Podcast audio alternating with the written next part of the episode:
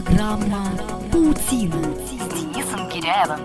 Каждую среду в 21:00 на live.pointum.ru.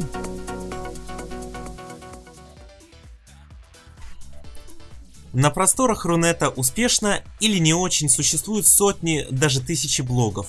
Какие-то из них популярны и известны, а какие-то больше смахивают на записки школьников. Кто-то серьезно подходит к блогерству, а для кого-то это лишь развлечение. Но некоторые, чтобы научиться вести свой блог, даже посещают специальную школу блогеров.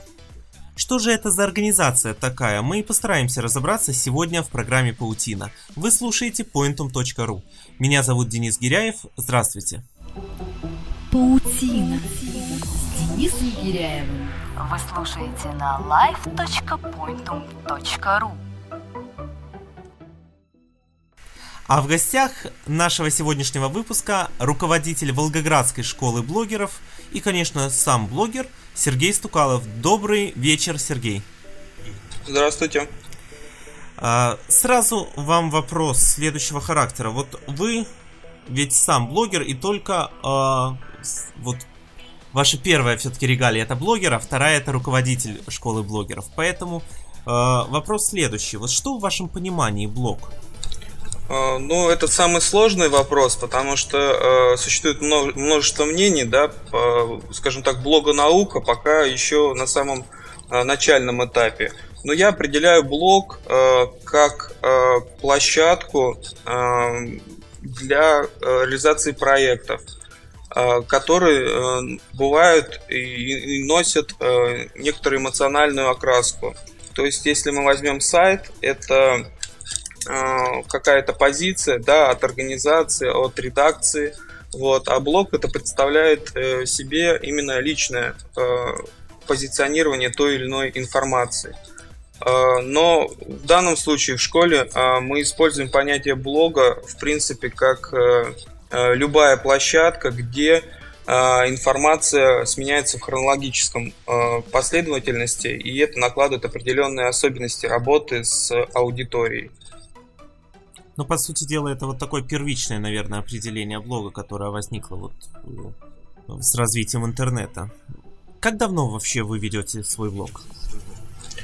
Свой блог я веду уже более 2 лет. Регистрация прошла первый раз на живом журнале. Вот. Цель была очень простая. Мы занимались газетой, и нужна была площадка, чтобы эта информация выходила в интернет. Сайт мы решили, что это слишком громоздко. Среди нас, друзей не было тех, кто мог его сделать в свое время. Вот, поэтому мы решили, что блог это удобно, так как не требует технических навыков. И плюс удобно работать с аудиторией. В последующем вот этот блог газеты, он перерос в личный блог уже буквально через месяц, когда пошла большая реакция, да, на те или иные материалы. И я понял о том, что я не хочу ограничиваться материалами только газеты. Скажите, пожалуйста, и вот на каком этапе вашего блогерства, скажем так, возникла идея создания школы? Школа, наверное, эта идея была достаточно давно. То есть я после первого года понял о том, что блоги это сложно, да.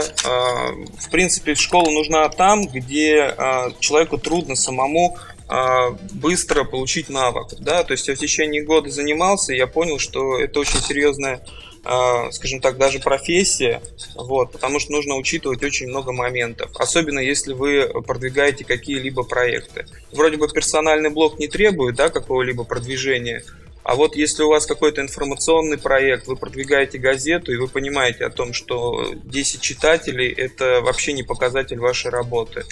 Поэтому, в принципе, идея школы возникла где-то год назад, а какие-то ее очертания появились вот в сентябре этого года, и с сентября мы стали прорабатывать этот проект, а уже в декабре, 7 ноября у нас было открытие первой школы. И насколько она востребованной стала? Вначале достаточно тяжело было, потому что вызвало бурную, скажем так, негативную реакцию. То есть основной тезис был: зачем нужна школа, это все и так легко.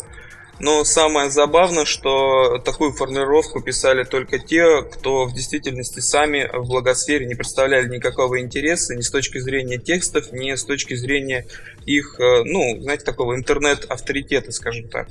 Вот. Но в то же время был негатив, вот. Он повлиял немножко на работу школы первой, но проблемы с желающими не было, потому что тема блогосферы понимается на телевидении, да, мы все чаще видим ссылки, скажем так, с телевидения на блоги, да, в газетах цитируют, между людьми обсуждается, что вот есть какие-то популярные блоги.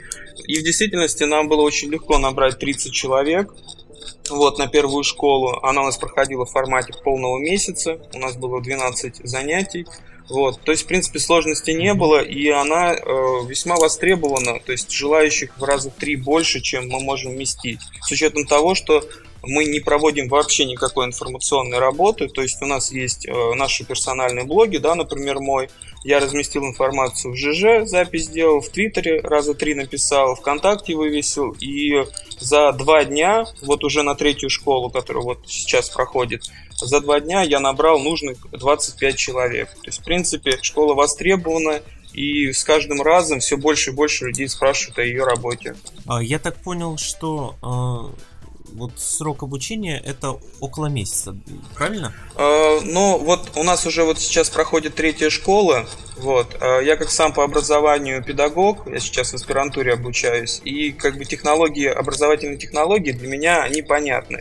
И вот первые 3 школы, это был такой поисковый этап. Первую школу мы проводили целый месяц, это 12 занятий. Вторую школу мы проводили уже в формате... интенсива, то есть у нас были выходные и, была неделя заданий, которые участники прорабатывали, я с ними индивидуально работал над каждым их проектом, блок-проектом, то есть тематически какой-то блок. Вот. И 3-ю школу мы уже сделали по варианту, это 3 выходных, то есть по 2 дня, то есть получается 6 занятий, а в перерывах между выходными они выполняют задания и получают корректировку. Ну, в данном случае вот 3-й вариант школы, он будет дальше использоваться. То есть у нас 3 выходных, 6 занятий и задания между вот этими блоками. Сергей, вот представьте, сейчас кто-то из наших слушателей вдруг решил, что посещу-ка я школу, тем более если он находится в Волгограде. Скажите, вот почему этому человеку должно быть интересно или даже... правильнее сказать, необходимо ее посетить. Что ему даст прохождение курса в вашей школе? Это очень важный вопрос, на мой взгляд, потому что мы как раз исходим из того, что подбираем тех специалистов, да, которые могут дать результат очень быстро. То есть бывает такая проблема, что приходит, да, мастер-класс какой-то проходит, да, человек подает информацию, но ученик уходит ни с чем, да, то есть интересно было слушать, но никаких инструментов не получил. Зачем нужно идти на нашу школу?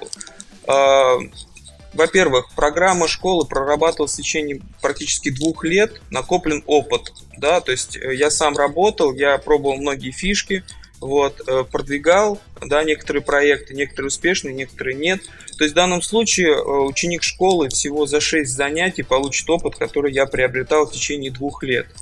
Плюс по 3 направлениям, которые заявлены в школе, мы подбираем лучших специалистов региона.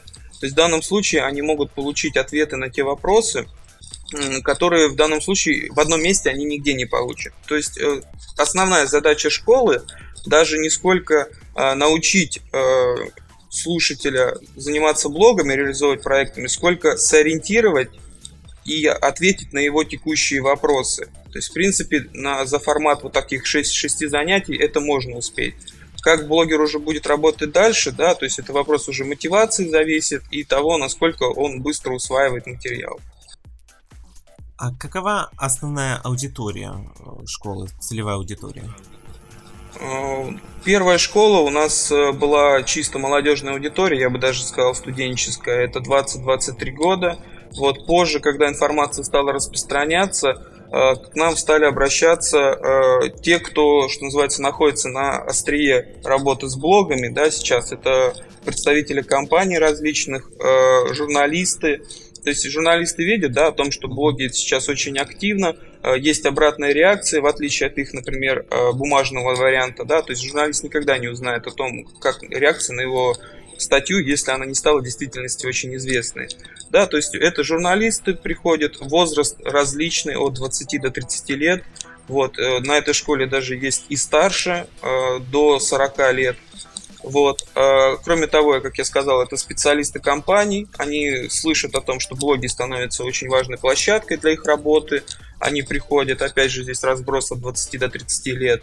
И, скажем так, та молодежь, которая еще пытается найти себя, какие-то проекты реализовать, да, то есть тем, которым интересно сам процесс, ей интересно в блогах найти себя. То есть, в принципе, вот молодежная аудитория 20-25, вот, и специалисты, которые от 20 до 40 лет. Ну вот, заинтересовался наш слушатель вашей школы, связался с вами. Кстати, как с вами связаться-то? Связаться, ну в данном случае мы пока разрабатываем сайт, и связаться нужно будет напрямую со мной.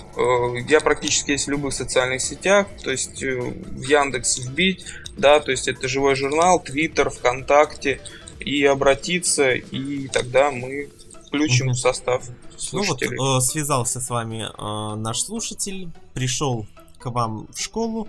Как, в общем, будут проходить занятия? Вот интересно, по сути дела, форма, суть. Вот первое занятие, например. Что он там услышит или увидит?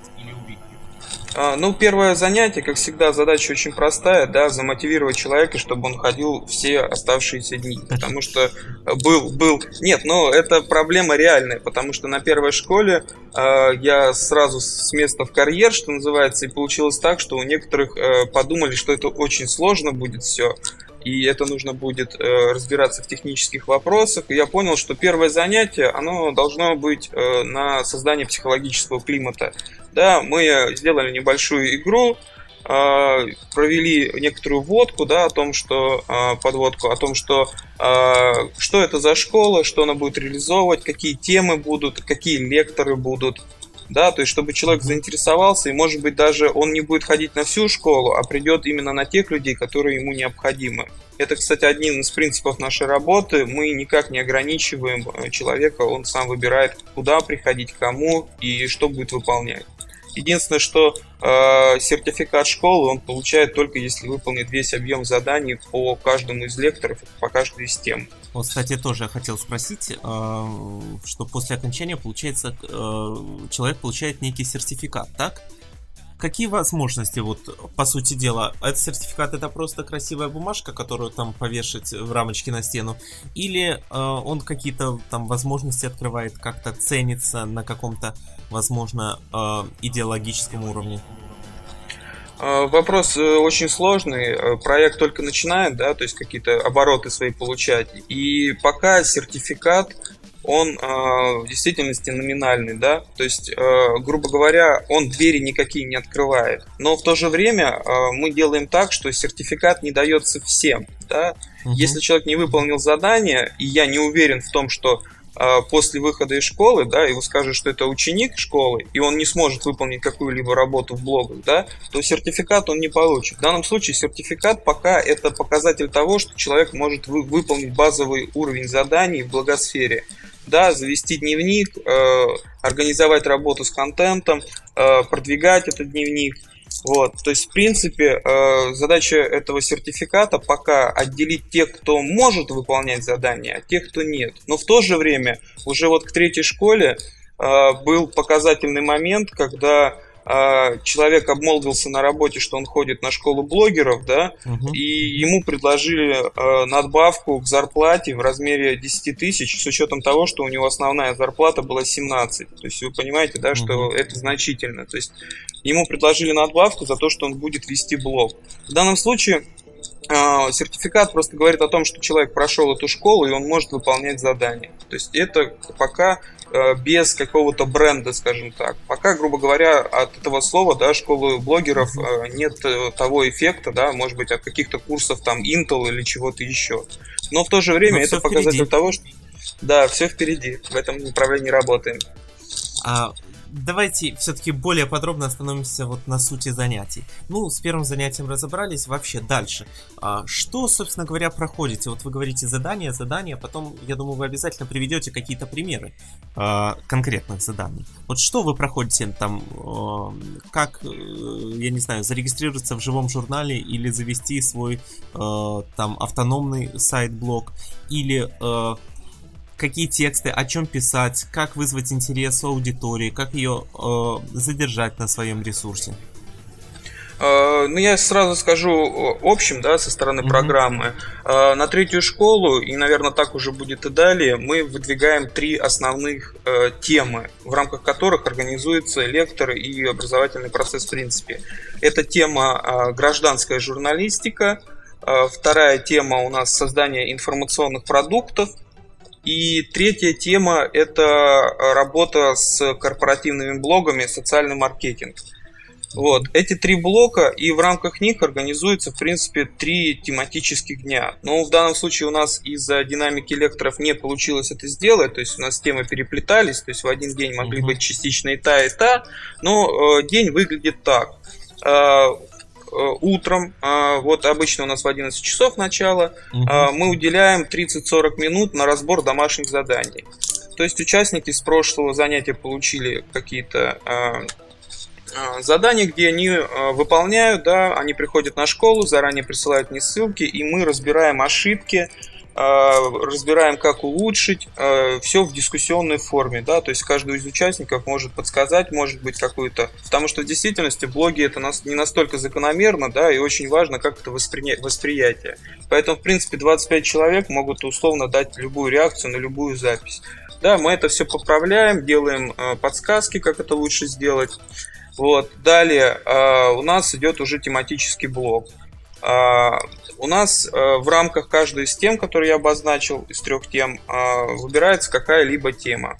В данном случае, если создание информационных продуктов, да, то есть общая технология их создания, алгоритмы, да, потом далее идет техническая работа, потому что информационный продукт может создаваться в различных сетях, да, это может быть и Twitter, это может быть живой журнал, это может быть ВКонтакте, который сейчас очень сильно развивается и в данном случае является универсальным средством для развития практически любого информационного проекта, да, то есть идет техническая работа, то есть вот как раз это тот момент, как зарегистрироваться, как писать, как его раскручивать с точки зрения увеличения подписчиков.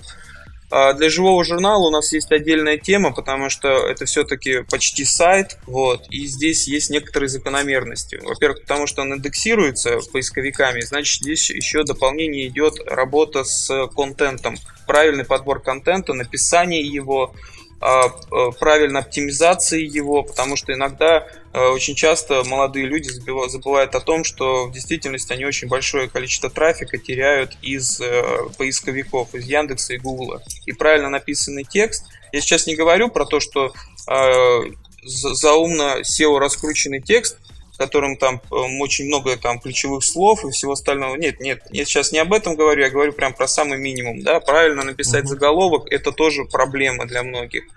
Правильно выстроить текст, сделать его читабельным, это тоже проблема. Как показывает практика, не все журналисты, и даже не все, которые журналисты, понимают, как правильно выстроить текст.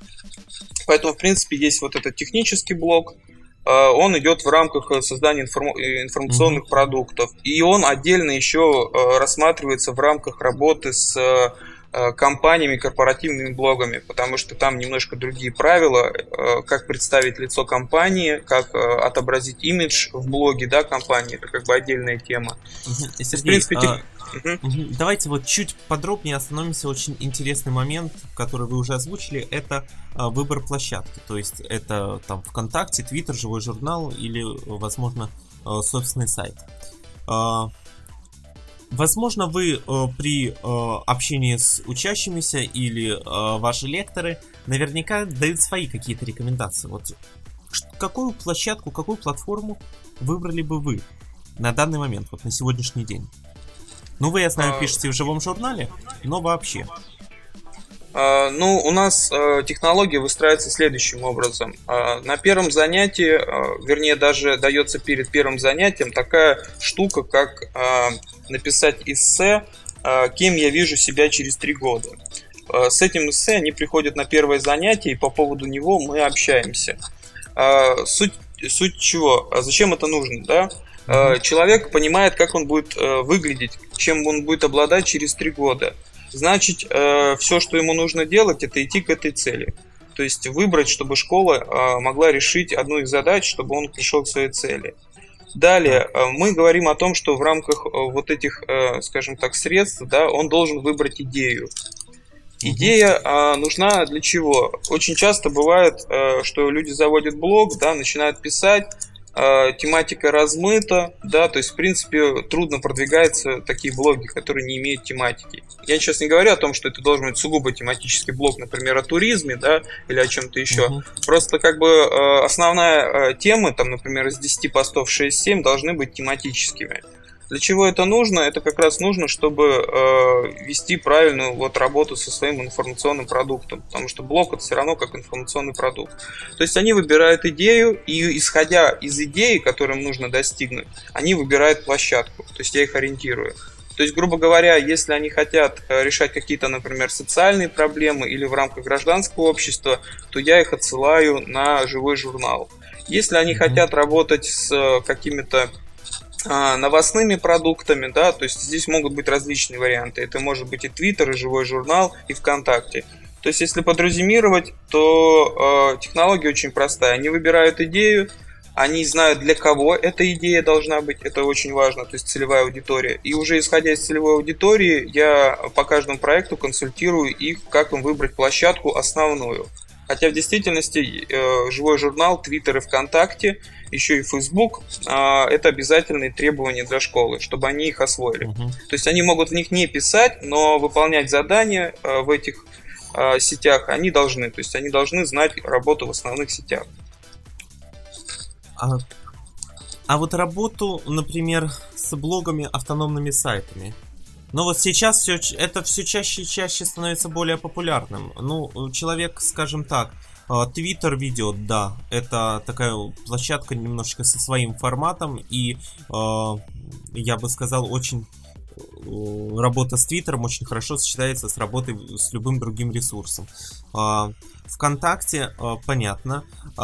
ЖЖ, такая вот существует миф, что он вымирает, хотя этот миф существует уже последние лет 5, и ЖЖ никак не умрет, но все же такое мнение бытует. А работа именно со своим сайтом, который там создан или на своем движке, или на WordPress, или на какой-то еще платформе, на том же Yoast, эта мысль становится все популярнее и популярнее среди вот, особенно начинающих блогеров. Поэтому вот закономерный вопрос. Вопрос очень верный, но пока на школе мы не рассматриваем эту тему отдельно, да, по техническому моменту. В то же время у нас есть лекторы, которые рассказывают о продвижении своего автономного блога именно на отдельном сайте. Но темы отдельной у нас нету. В данном случае это как бы на последующее развитие, потому что эта тема давно фигурировала в школе блогеров, но пока мы не нашли, скажем так, того человека, который бы захотел об этом рассказывать и учить. Потому что это немножко другая уже техническая работа, обслуживание блога все равно требует сил, скажем так. Ну, технических определенных, да. Знаний. Да, в данном случае это стоит как будущая цель. Даже да, это как будущая цель стоит, но тут нужно понимать о том, что это все-таки работа уже другого порядка. И может быть наша задача на школе, как я говорю еще раз, это сориентировать и замотивировать. Если человек попробует на обычном блоге, да, где ему не надо платить, он попробует сделать там пару записей, да, условно, он там поработает в течение месяца, и он, в принципе, поймет, нужно это или ему или нет. А вот уже потом, может быть, даже это как бы второй уровень, если он поймет, что это ему нужно, он может быть искать свой отдельный блог или, например, даже сайт, где он будет об этом писать. Но на начальном этапе, на мой взгляд, нужно просто попробовать в блоге, насколько ты можешь писать, насколько ты можешь заинтересовать аудиторию, насколько ты вообще, в принципе, интересен. Потому что если уже сразу с блога начинать, да, то есть ты заплатил деньги, ты потратил время на обучение техническое. То есть, как бы, ну, есть очень большие накладки. Поэтому в данном случае на школе блогеров, так как люди приходят даже не, которые не ведут блог, да, то есть для них даже блоги считаются трудно, да, где площадка, где все интуитивно понятно. Да, то есть, в принципе, пока мы не ставим такую задачу. Но на последующем, я думаю, это будет интересно, и мы дополним. Я понял. А интересно, какие еще, возможно, платформы вы рассматриваете? Например, блогер, да, от Гугла, ну, Blogspot. Или ведь таких платформ, там, Live Internet и так далее, существует очень и очень много. И большинство из них все-таки это какие-то, ну, не крупные платформы, потому что, ну, крупные объективно это живой журнал, ну, пусть еще причислим к ним блогер, но, собственно, и все.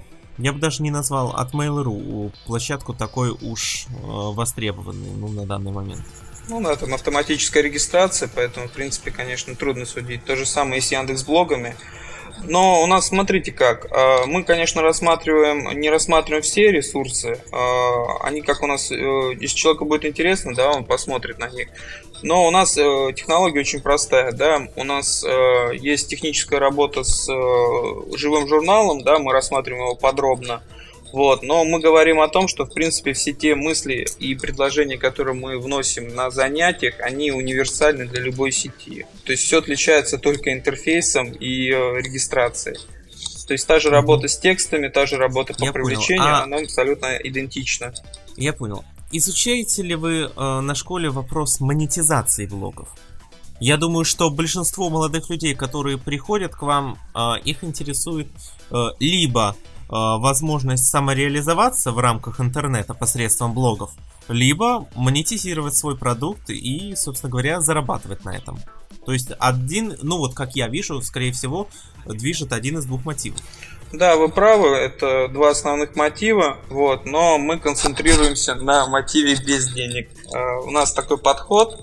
Но в то же время у нас есть отдельная тема, да, о корпоративных блогах, вот, где мы говорим о том, что любой человек, да, может заниматься, например, корпоративными блогами двух каких-нибудь бутиков у себя на первом этаже, да, и не работать. То есть, в принципе, такое позиционирование у нас есть. О том, что если вы хорошо занимаетесь блогами, да, вы просто идете и предлагаете там на своем рабочем месте, на своем, там, я не знаю, там, возле своего дома, на своей улице, любую компанию заходите и говорите о том, что я могу ваш вести блог, да, я умею, и продвигать их товары, услуги, и вот она монетизация, скажем так, на мой взгляд, самая профессиональная. Это не то дело, когда пишешь посты, какие-то, например, там заказные, да, там даешь какие-то ссылки и все остальное. В принципе, на мой взгляд, это не так профессионально, как это можно подать. Да, то есть это и другой профессиональный уровень, это и другой интерес. Продвигать компанию намного интереснее, нежели писать какие-либо заказы. То есть, в принципе, у нас вот направление такое, да, профессиональное. Я считаю, что это важно. А как зарабатывать, да, этот вопрос, в принципе, в интернете, ну, я не знаю, наверное, вот на каждом ресурсе тематическом он очень все четко там прописано, потому что это все как бы, ну, уже давно рассмотрено, да, как это можно зарабатывать. В двух словах мы об этом говорим, да, но акцентировать внимание и каким-то отдельным рассмотрением мы не занимаемся, потому что, на мой взгляд, это не так важно. Человек захочет, он сам вобьет в интернет и найдет эту информацию. Ну, по сути дела, в интернете как раз-таки на каждом ресурсе можно еще найти массу информации, скажем так, ложного характера о заработке на блогах. То есть так называемых локатронов сейчас предостаточно. И начинающие блогеры могут на это, естественно, повестись. Поэтому стоит ли, возможно, предостерегать учащихся от подобных ситуаций? Ну, в данном случае мы говорили прям в нескольких предложениях о том, что как определить, с кем сотрудничать, с кем нет. Есть несколько показателей, вот, и в рамках них я как раз объяснял о том, что с кем нужно, с кем нет. И в то же время, в принципе, есть обычные правила безопасности в интернете, да, любое место, где связано с деньгами, нужно проверять. Да, условно, у нас очень много форумов, где это все обсуждается. В принципе, не акцентируя внимание, но в то же время в общей потоке информации, да, мы эти темы рассматривали. Но вы меня сейчас натолкнули на том, что, может быть, стоило бы как-то отдельную тему рассматривать, как интернет-безопасность. Может быть, мы включим в работу. Так что спасибо вам. Вот. Всегда рады. Возникает другой вопрос. Как считаете, на данный момент существуют ли аналогичные школы? Ну, даже вопрос не как считаете, а знаете, возможно, или нет. И насколько такие школы будут востребованы, по вашему мнению, в будущем? Школы существуют, по крайней мере, в России и Украине, я знаю точно, есть где-то около 10 школ различных.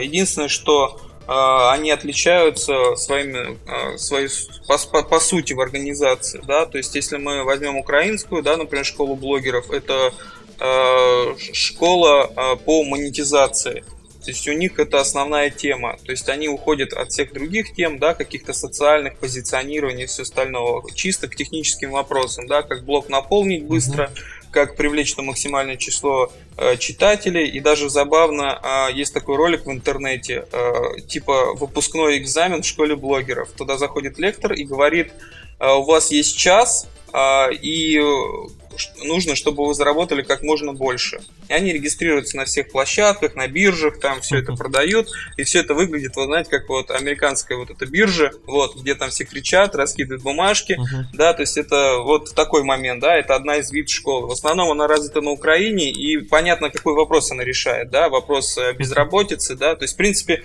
трудно их обвинить в том, что они уничтожают благосферу, да, но это есть такая проблема. Второй вариант. Но засоряют это точно.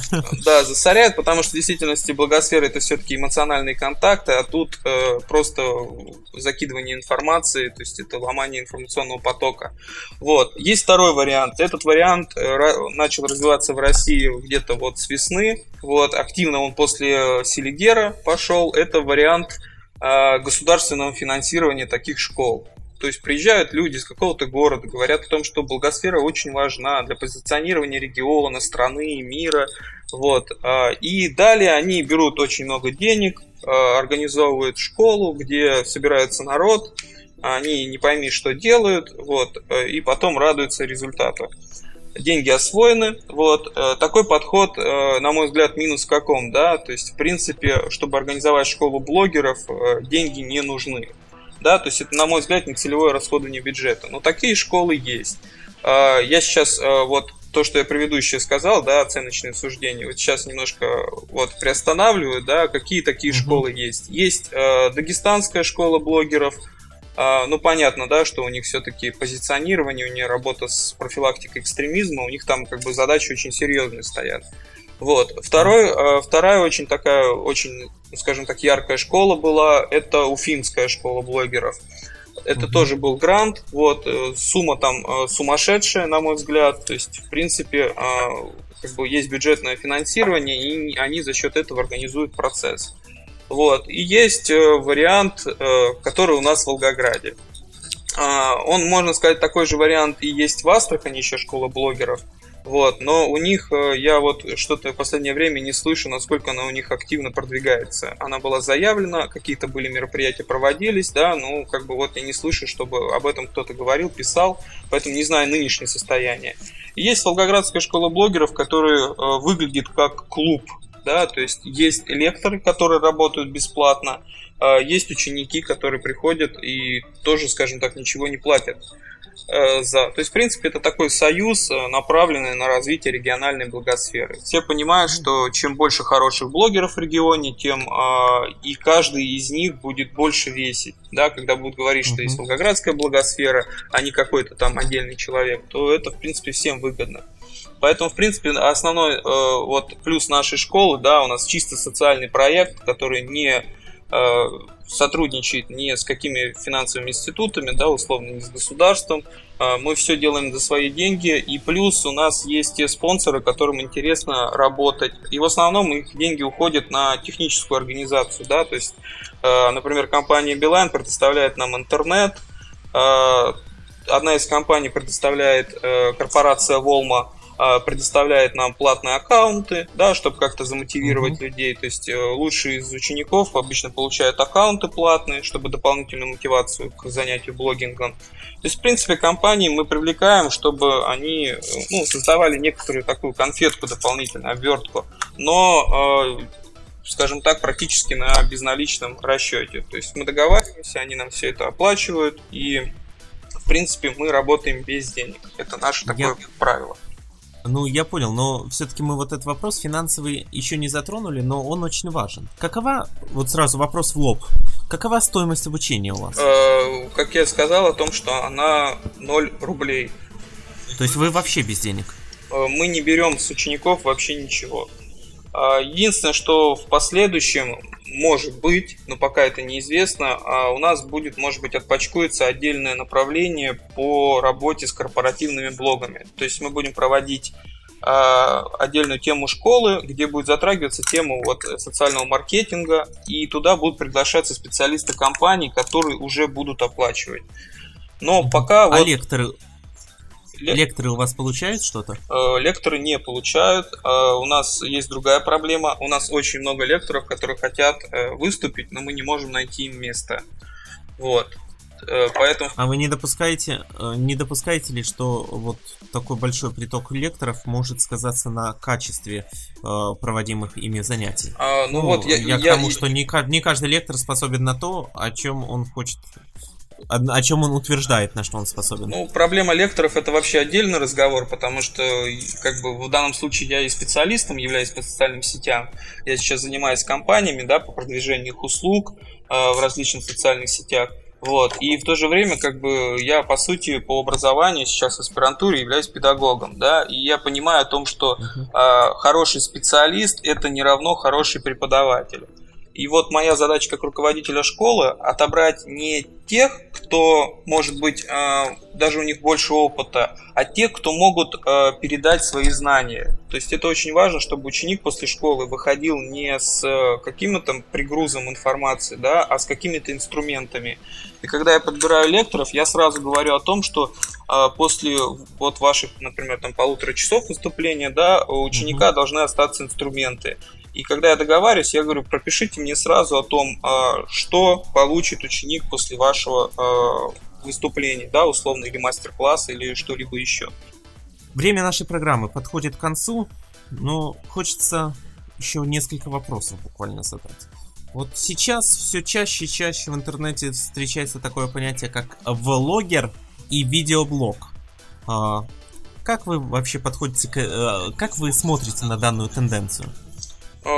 Тенденция понятна, да, развитие того же, например, ресурса YouTube и, в принципе, многих других, и параллельное развитие, в принципе, да, техники. Это очень заметно, что у многих появились, в принципе, да, домашние какие-то портативные видеокамеры, которые...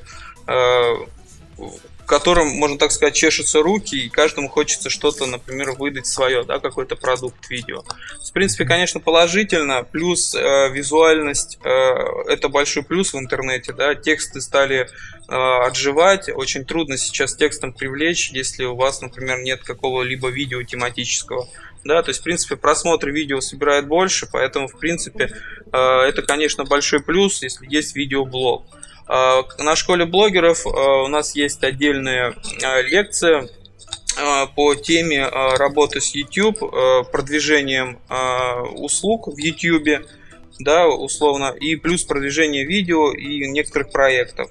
В принципе, у нас отдельная тема есть. В последующем, на мой взгляд, было бы неплохо сделать какую-либо техническую школу, да, то есть как обучить монтировать это видео, как работать с звуковыми дорожками. То есть, в принципе, эта тема будет только развиваться именно на нашей школе. Но пока у нас это только лекция о том, что такое YouTube, как продвигать видео, как делать его просматриваемым и комментируемым.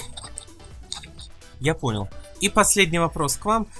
Кого вы для себя считаете, скажем так, авторитетами в блогосфере, в Рунете? Вот конкретные имена хочется услышать. Интересный вопрос. Там кто-то отвечает, вот я этот вопрос люблю задавать, когда речь идет о блогах. Кто-то называет там Тему Лебедева, я не знаю. Кто-то Евгения Козлова, Антона Коробкова, когда речь идет о Твиттере. Вот что скажет Сергей Стукалов?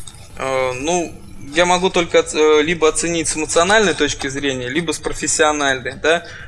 Ну, если с профессиональной точки зрения, как мне нравится, кто ведет блог, да.